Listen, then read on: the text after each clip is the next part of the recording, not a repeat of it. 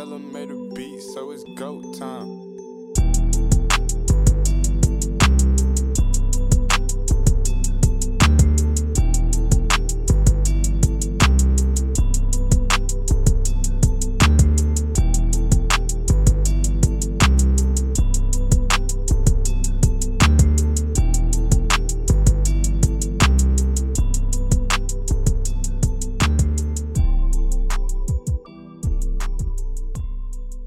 Welcome back, ladies and gentlemen, to another edition of the Core Four podcast, a podcast on the Grizzly Bear Blues Podcast Network, alongside GBB Live, the 3D podcast, and the Starting Five podcast. Make sure you're liking, subscribing, downloading, whatever you need to do from the Grizzly Bear Blues Podcast Network. It's on Spotify, Apple Podcasts, Google Podcasts, Stitcher, Megaphone, iHeartRadio, or wherever you get your podcast. Grizzly Bear Blues is a blog under SB Nation. You can find it on the web at grizzlybearblues.com or on Twitter at SBN Grizzlies. I'm your host, Parker Fleming, and with me is none other than Nate, the chest pass Chester. Nate, it's been a while since it's been me and you. Parker, my life has gotten markedly worse since the last time we did a podcast together. I go without you for nearly a month, and now I have COVID. Yeah, uh, it, correlation does not necessarily equate causation, but um, it, I, the facts are what they are.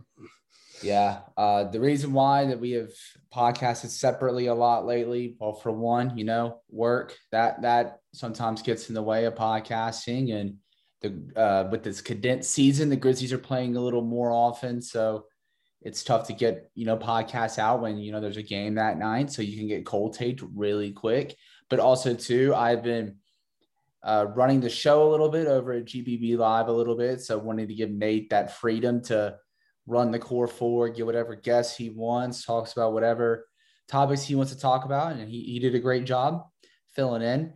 So I really appreciate that. And so, Nate, we are starting the second half of the season tomorrow. The Grizzlies will be playing the Washington Wizards to, well, technically as this podcast is recording. It's tomorrow, but it'll probably be live on Wednesday morning. And, you know, it's 40 games in 68 days. That's going to be a lot. I know this is kind of working backwards from the from what I've sent you, but what are you watching for the most in the second half of the season? There, there's not really many uh, question marks as far as the uh, current rotation of guys who have played this year. The easy, most obvious one is what the heck is Jaren Jackson Jr. going to look like?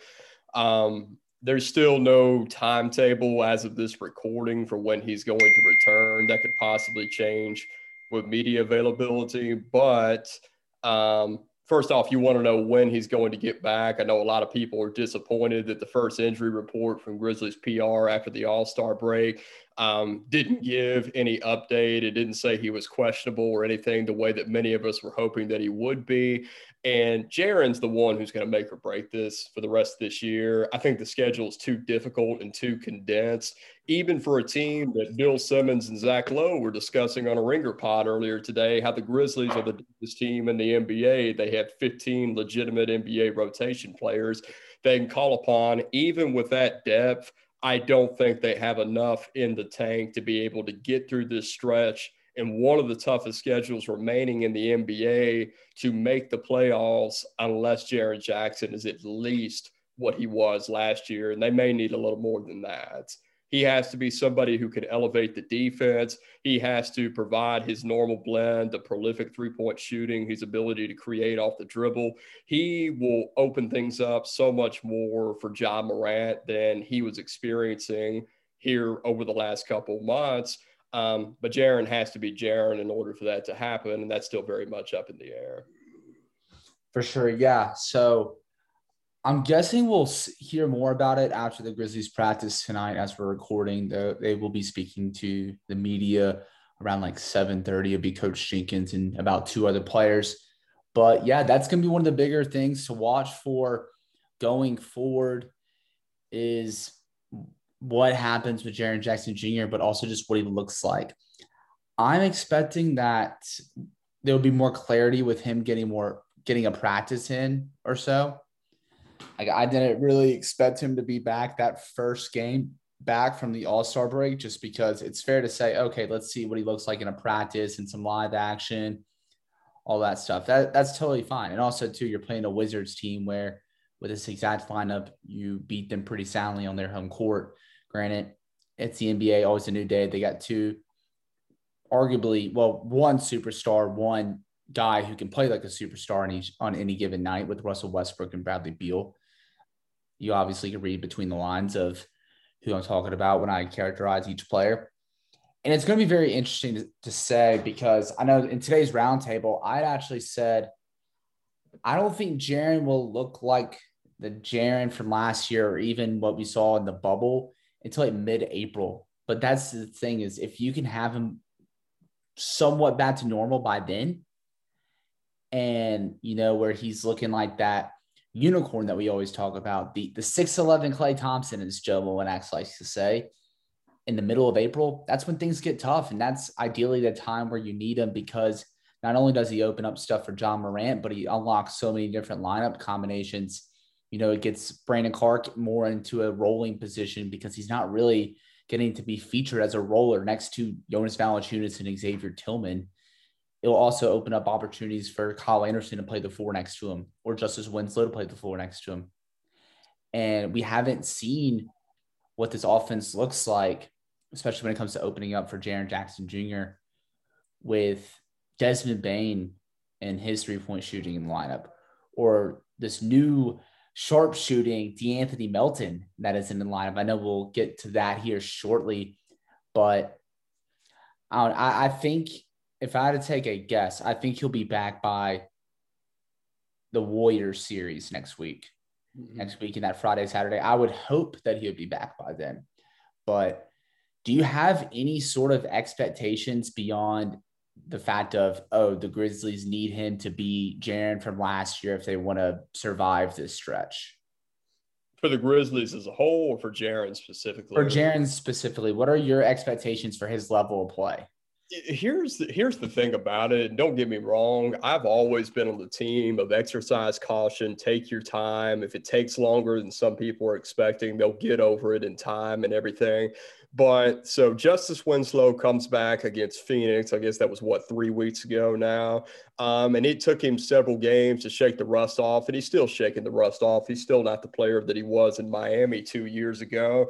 And but what was so encouraging is that he looked good. He was moving mm-hmm. around well. There was no laboring. There appeared to be no pain of any kind, and that was very encouraging. It was vindication of sorts. Uh, the Grizzlies medical staff knew what they were doing. But I remember the takes that were flying those first two or three games when he couldn't have hit water if he fell out of a boat. It was it was a travesty to watch. It was some of the worst shooting from an individual NBA player that I had ever seen. But here's I think the downside to being cautious with Jaren is you've kind of sold people on this idea that we're taking this slow. We're going to make sure he's absolutely right so that he can hit the ground running once he comes back. And I think if he comes back and struggles for like three weeks to a month, then you're going to have a lot of really pissed off and discouraged people out there. Am I, and I don't know if that's avoidable. Maybe that should be expected because it's going to take time to acclimate him. It's going to take time to shake off the rust. And Bryce and I were talking about this last week on the Core Four Pod. So, like, would you agree with me? Like, if you go to Subway, you make a deli sandwich. If you put more meat on the sandwich, it always makes the sandwich better, right? Yeah, for sure yeah, an NBA team is not a Subway sandwich. It's not as simple as, oh, we're playing so well, so let's add another potentially star caliber player right on top of it, and our level of play is just going to exponentially rise. The Memphis Grizzlies are much better with Jaren Jackson Jr. Don't get me wrong, but they're not just going to hit the ground running. It's not all going to come together so cohesively right at the beginning. It's going to take time for the team as a whole. It's going to take time for him to find his footing in the starting lineup around new faces that were not on the team in Orlando or on the team last year as a whole.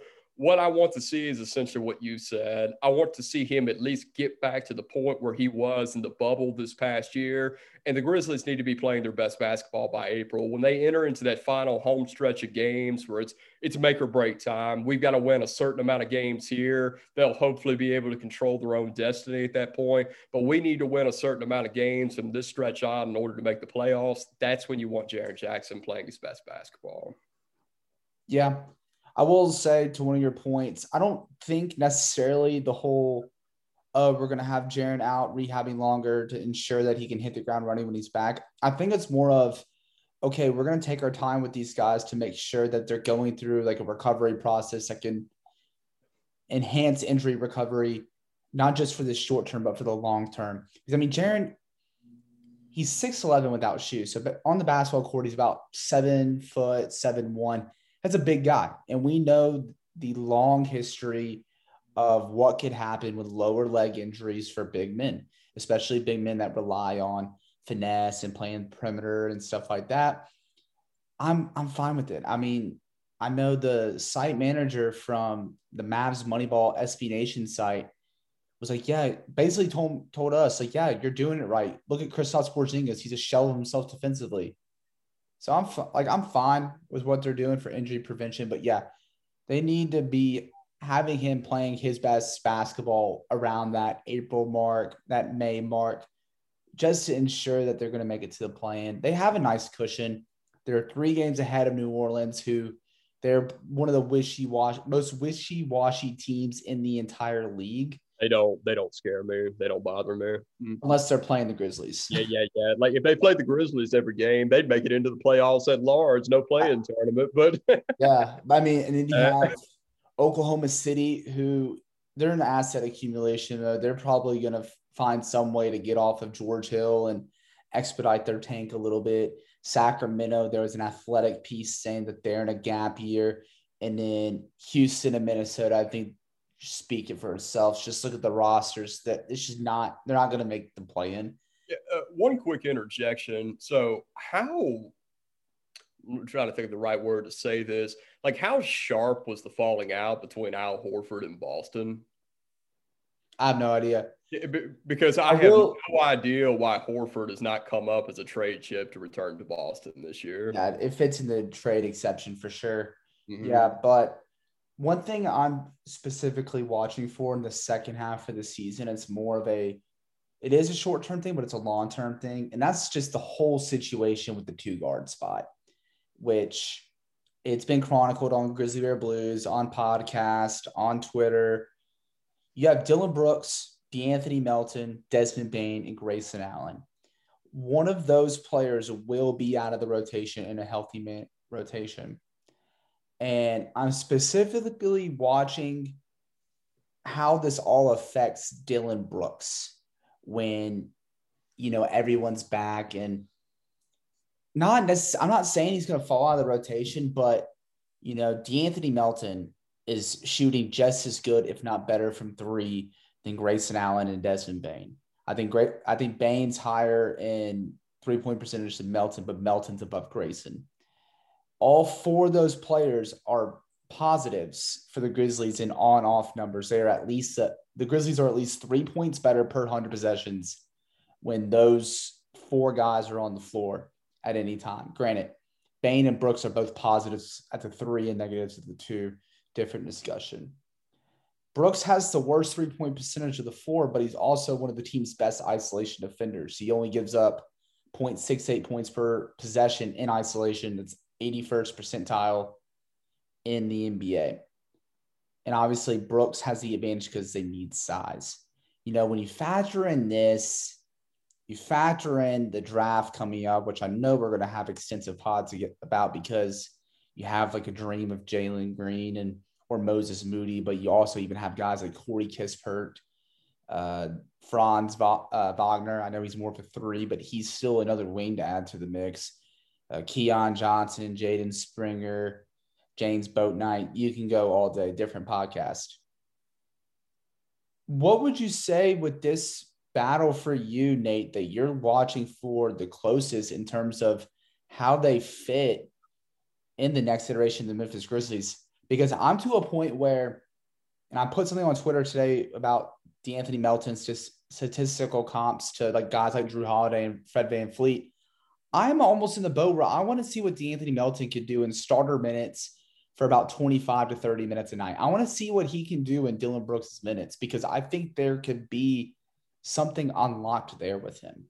You see, the Grizzlies have kind of enter- entered into this interesting dichotomy right now because they've stated like their long term long term organizational objective for a season like this is talent evaluation. You want to see what you have top to bottom on your roster, especially at the wing position, especially at the two guard position, so that you can best identify who will be a part of the core moving forward the problem is, and the downside of when you do a very good job of accumulating and evaluating talent is that you don't know who to choose. And you've accumulated so much good talent on this Grizzlies roster, especially at the two guard spot, that there's really no opportunity to throw De'Anthony Melton, uh, Anthony or De'Anthony Melton into the starting lineup for 25 minutes a night because there's too many other mouths to feed into the rotation. What I think in an ideal world, that would be the best opportunity for his development and to see what he is.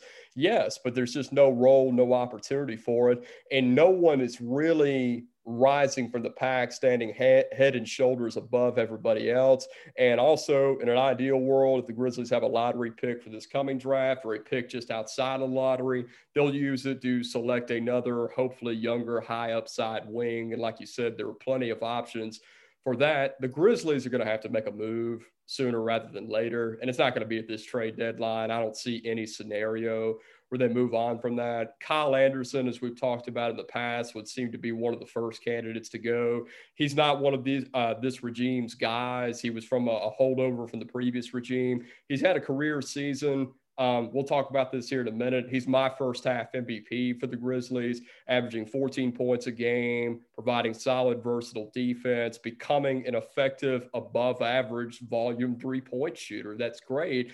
But when you're trying to figure out who among these young two guards, who among these young wings that you want to prioritize going forward, he would seem to be the odd man out when you're trying to create more opportunity, when you're trying to create more opportunities and minutes for those other players in the rotation.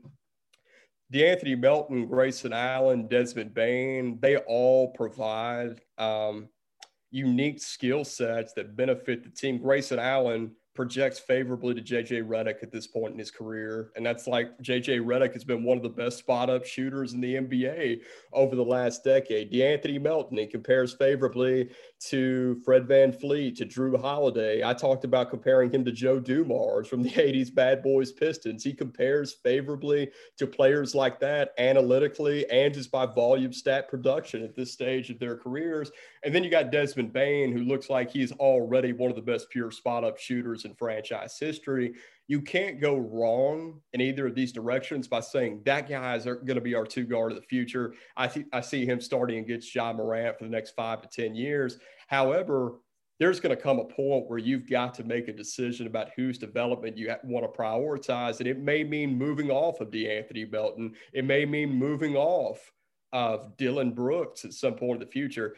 I hate the very prospect of letting go of Dillon Brooks because even if analytically, he may not provide the same impact that, say, a De'Anthony Melton would. You got someone like Draymond Green right now who's averaging five points a game on 35% shooting, and yet no one would argue that he does not make the Golden State Warriors 10 times better when he's on the court. There's something to be said about aura. There's something to be said about your attitude and how that affects the players around you. And I think everybody in that locker room would speak very favorably of Dillon in that way. But the Grizzlies will have to make a move here in the near future about whose development they're going to prioritize and the downside of player of talent uh, accumulation when you do that well is that when the time comes where you decide to part with one of your younger players it's going to be rocking you in the back of your mind did you make the right decision? Did you really let go of the next Jrue Holiday or the next joe dumars if the grizzlies decide to trade De'Anthony melton? It's those questions that'll keep you up at night See, I, I, know with Dillon Brooks, this isn't me hopping off the island or anything. I'm still planting my flag. I have the constitution of the six part series in hand. I do agree. he brings a different kind of moxie to the game and a different kind of swagger and energy to it. Like he, his energy and just his will of like, you know what? I'm just going to go create buckets and create create opportunities and chip this lead myself. In that Milwaukee game, they didn't win, but that game would have been a flop if it wasn't for Dillon Brooks and what he brought to the game. I agree. Mm. And I think there's something to say about those guys. And you know, this just this isn't just us blog boys. Well, not really blog boys because I mean blog boys hate them too. But this isn't just me and you and Brandon Abraham and Connor Dunning liking Dillon Brooks. This is Bradley Beal. Zach Lowe said praise on Dillon Brooks. So as Dan Devine, JJ Redick, just a few names that come to mind that have spoken highly of Dillon Brooks. So, granted, it, it, I'm just trying to give myself closure to know that it could happen and that he is the one to really watch because, like you said with Kyle Anderson, Dillon Brooks is the oldest tenured, the longest tenured Grizzly on this team. He's part of the past regime. So if something happens, I can see it being Dillon Brooks. But I do have a quick two parter for you before we wrap up the show with our uh, MVPs of the first half of the season. First part, aside from Jaren and Ja, does De'Anthony Melton have the most upside on this team? And second, would you now throw Melton into the same territory as Brandon Clarke of I'm not trading this guy unless I'm getting a star? So first question, possibly. Let me let me answer the second question first. I can't say that about a guy. Say I'm not going to trade him when the Grizzlies are at times giving him DNPs. yeah, well, I, I, I, I, just can't, in good conscience, say that because they obviously don't believe that. They so frustrating, to be honest. Yeah, yeah. So, uh, and like, do I think the Anthony Melton should be the first player pushed out of the rotation? Probably not. But by the same token, I don't know who I would like. Was Jared push out the rookies? You think Desmond Bane would be the first to go, or Til- well, Tillman obviously. Tillman's the obvious, but I think I think the choice should really be Grayson or Bane and I think you pick Bane in that situation. And I don't take that lightly. You and I very much appreciate Grayson Allen. He's been a phenomenal spot up shooter. And like I said, he compares favorably to JJ Redick. It makes you, like I said, these are the type of decisions that'll keep you up at night. They'll bother you. And the fact that Grayson Allen would not be getting consistent minutes, or if you trade Grayson Allen and you start seeing him killing it as a spot up shooter on another team, that's going to be something that really starts to bother you. As far as upside for De'Anthony Melton, uh, my answer to this question has really not changed that much in the last six months. My opinion of him has raised since the Orlando bubble. I tried not to be a prisoner of the moment back in Orlando, but he had about the worst nine game stretch that I have ever seen a rotation player have. He, averaged, I think, four points a game on like 25% shooting. Um, it, it's easy to say that he was playing out a role. He's not a natural point guard. So without Tyus Jones, he was going to struggle. I hear you on that. But if your NBA success is tied to Tyus Jones, maybe you're not that good. that was my thought process when it came back to Orlando. And I even wrote back in the summer my player preview for this year. If you told me he was out of the league in five years, I would not be totally shocked by that. I no longer think that's a possibility for him. He's risen his floor in my eyes to the place where I said, okay, he is going to be a good quality rotation player no matter where he is, whether that's in Memphis or elsewhere. I still I still don't know what he can be. I, I still don't really know. Really tantalizing because he's only 22 years old. He's 22 years old. Um, I, there's just been so many young players over the years, and we're doing it with Ja Morant right now, where you think, oh, well, once the jump shot just starts to develop, he's going to be right there. He's going to be good. The fact of the matter is, like most guards and wings, like I think you can be, uh, go from a bad shooter to a mediocre shooter, but most don't go from bad ones to good ones.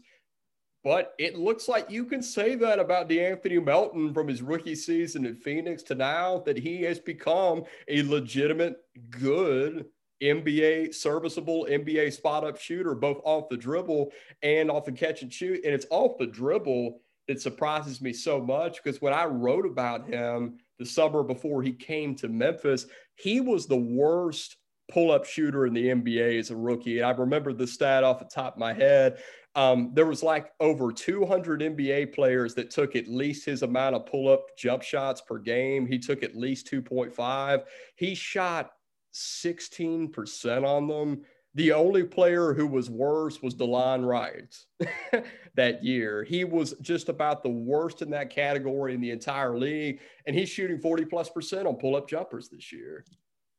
Mm-hmm. He was at one point the last time I checked it a couple weeks ago. That number may have it, but that number's probably not gone down after his game in Washington before the All Star break.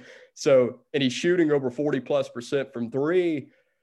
You take his analytic impact, Mr. Do something, he makes the team better by just being on the court. Um, he's continuing to grow as a defender. He's among the league leaders in deflections each of his three seasons in the NBA to this point. I don't know. I really don't know what he can be, but it's something good. Mm, yeah. All right. So we're going to wrap up the show with this. We have the same answer you kind of already alluded to. Can you just give me a quick why is Kyle Anderson your first half MVP of the season? Uh, it's not going to be Ja Morant. Um, I think they the Grizzlies went what they go four and zero. Oh they went four and four without him four and four without Ja Morant. Like Ja, don't get me wrong, very important to team success, but he's had his struggles this year. And uh, you know, the Grizzlies were able to make do without him. Uh, Kyle Anderson kept that team afloat when Ja Morant was out. He played a very key and pivotal role in taking on more of a scoring load. Um, I think he averaged close to 18 points a game in those eight games when Ja was out during that time. And he has just been such a blessing with his renewed emphasis on shooting the basketball. Um, just such a boon to the Grizzlies offense in a way that none of us could have really expected. We know his shoulder felt better. We know his shot looked better, but it takes a change in mentality to really take hold of that confidence to be able to do what he's doing and alter his game the way that he has. And it's risen his upside, not just for the Grizzlies, but for his NBA career as a whole. And he's truly become an elite role player for this team. And when you get that type of help from unexpected places, that's how a team becomes better than they were projected to be. The Grizzlies have no business being at 16 and 16 at 500 with all the injuries they've had this year. But you need players like Kyle Anderson to be more than you thought they were in order for that to happen. And that's why he's the Grizzlies MVP so far. Yeah, no, I agree.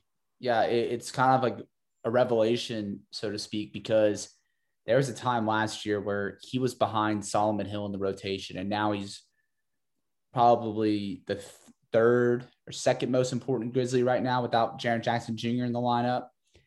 And I mean, he's I, I kind of made the joke on Twitter. I think I made it on Twitter. I think I don't know, but I called him half speed Khris Middleton because uh just he does everything out on the court. He and just that his outside shooting has just given him confidence in his game as a facilitator, as a driver, and well, I mean, more importantly, as a shooter, because I mean, he's jacked up the volume a lot more. He's shooting about four threes a game at 38%. It's just, it's been so fun to see. And, you know, seeing player leaps and improvements like that, one of the many reasons why we love sports. Mm-hmm. You, we sure. like to see people overcome the odds and like overcome adversity to become more than they thought they could be. And that was something that, like, this was legitimately moving to me. Um, I don't remember which interview it was in, whether it was post game, pre game, or whatever it was, his player availability. But he was talking about how instrumental Taylor Jenkins had been to his shooting evolution. He legitimately said, um, I didn't think I could do it but he instilled that confidence into me. And now look at me. That's essentially what he said. And kudos to Taylor Jenkins that even at this level, you can push people to become more than they thought they could be, even for guys who've achieved the highest level of athletic accomplishment that you can by making it to the professional ranks, but you can still push them to be better men and better people. And Kyle Anderson, I think, can honestly say that about Taylor Jenkins. Mm-hmm. Absolutely. And Nate, that's about all the time we have. Do you want to let the people know where they can find you? You can find me on Twitter at Nathan Chester 24. You can find all my Grizzlies related content at grizzlybearblues.com. Absolutely. You can find me on Twitter at Paka underscore Flocka. Make sure you're reading our work at grizzlybearblues.com and make sure you're liking and subscribing to the Grizzly Bear Blues Podcast Network on Spotify, Apple Podcasts, Google Podcasts, Stitcher, Megaphone, iHeartRadio, or wherever you listen to your podcast. And follow the podcast on Twitter at the Core Four Podcast with the number four, not the word four. And Nate, you deserve the honors this week.